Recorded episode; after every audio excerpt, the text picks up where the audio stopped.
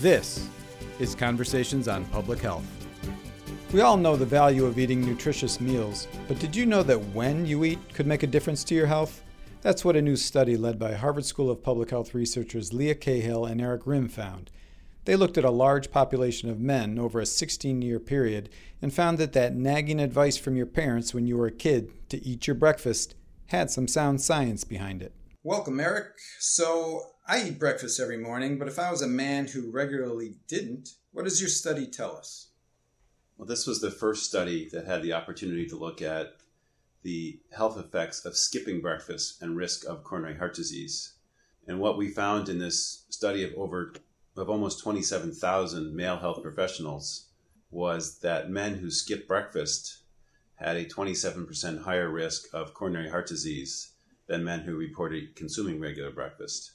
Our findings uh, were intriguing in part because there had been many have been many short-term studies that have looked at the biological effects of skipping breakfast. So for instance, there have been randomized studies where they randomize half the people to skipping breakfast and half the people they provided breakfast. And in those studies, what they found is that the skippers had higher rates of high cholesterol, of high blood pressure, of higher fasting insulin levels than those that were provided breakfast over a relatively short period of time. So for us, that meant that that likely translates into higher risk of long-term chronic risk of coronary heart disease. And in fact, that's what we found, is that the breakfast skippers who regularly skip breakfast uh, over, in this case, sixteen years of follow-up, truly had a higher risk of having heart disease compared to those men that reported regular breakfast consumption. So it's always been the case um, that people should eat a healthy diet, but this study says that the timing of meals is important.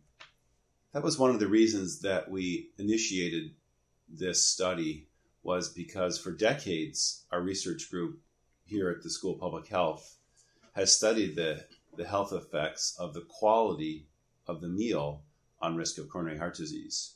And we've studied things like fiber and vitamins and types and quality of fat and quality of carbohydrate.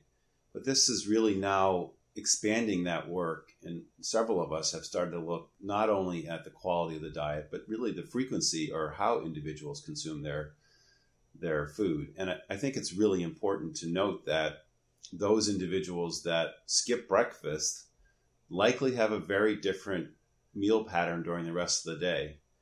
Uh, in our case, we found they didn't make it up with extra times or extra frequency of meals or snacks, but likely what they did is eat a lot more, and the few times they did eat, likely during lunch and dinner.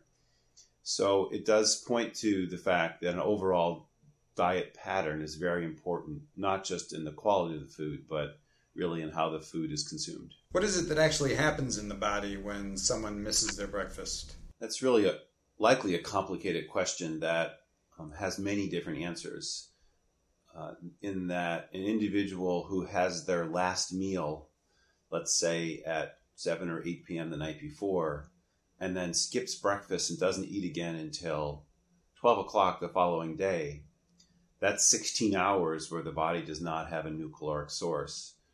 And so there's lots of compensation for the fact that there's not energy uh, available. So that could be the breakdown of fat, could be the, even the breakdown of some muscle. But that breakdown of fat, uh, short term, can lead to higher triglyceride levels, actually can lead to higher acute spikes in blood pressure, and can be uh, lead to higher levels of, of cholesterol in the blood.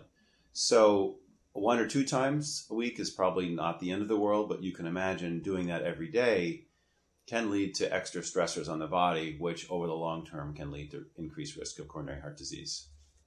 So then what exactly is it about breakfast that seems to act in a protective way in the body? Well, in our study, we weren't able to measure exactly what each man was mm-hmm. consuming for breakfast for that particular meal.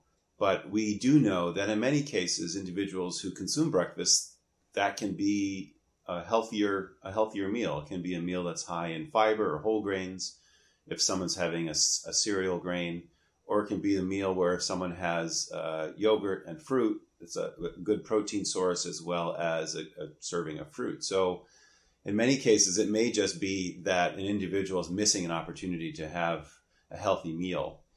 Uh, in our study, we did account for the overall quality of the meal, the overall quality of the diet.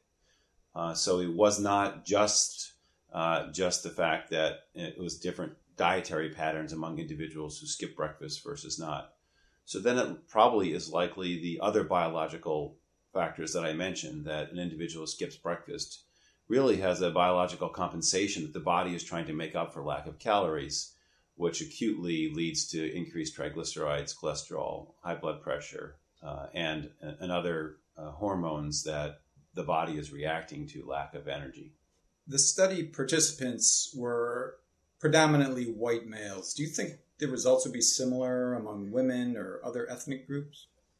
Well, all the available evidence from other studies, as well as some of our studies in the, among women in the Nurses' Health Study, all point to the fact that the biological effects of skipping breakfast would be exactly the same among women as they are among men. If anything, the relationship may be stronger among women than among men.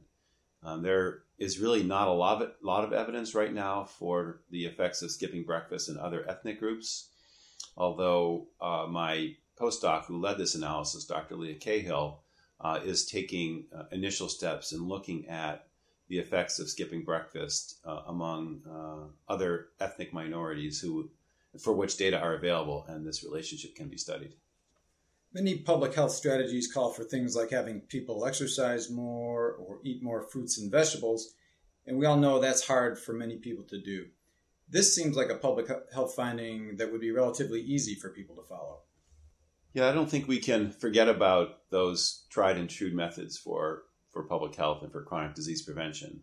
There's no doubt that exercise can be extremely beneficial, as can be eating a healthy diet, and may be more beneficial than what we're studying here. However, you're right. Uh, it's likely that in the range of fifteen to twenty percent of the U S population does not eat breakfast. And it is such a simple message, and one that does not require a huge change in lifestyle, does not require a lot of extra funds, and is a message that can be easily communicated through a primary care provider, through a nurse, through a, a public health professional, through you know, large-scale community health uh, uh, guidelines. So I do think that this is something that should be communicated better to the public, and that it could have really a dramatic impact on weight gain, on diabetes, high blood pressure, and from our findings on coronary heart disease risk. This has been a Harvard School of Public Health production. Please visit us on the web at w w w dot h s p h dot harvard dot e d u.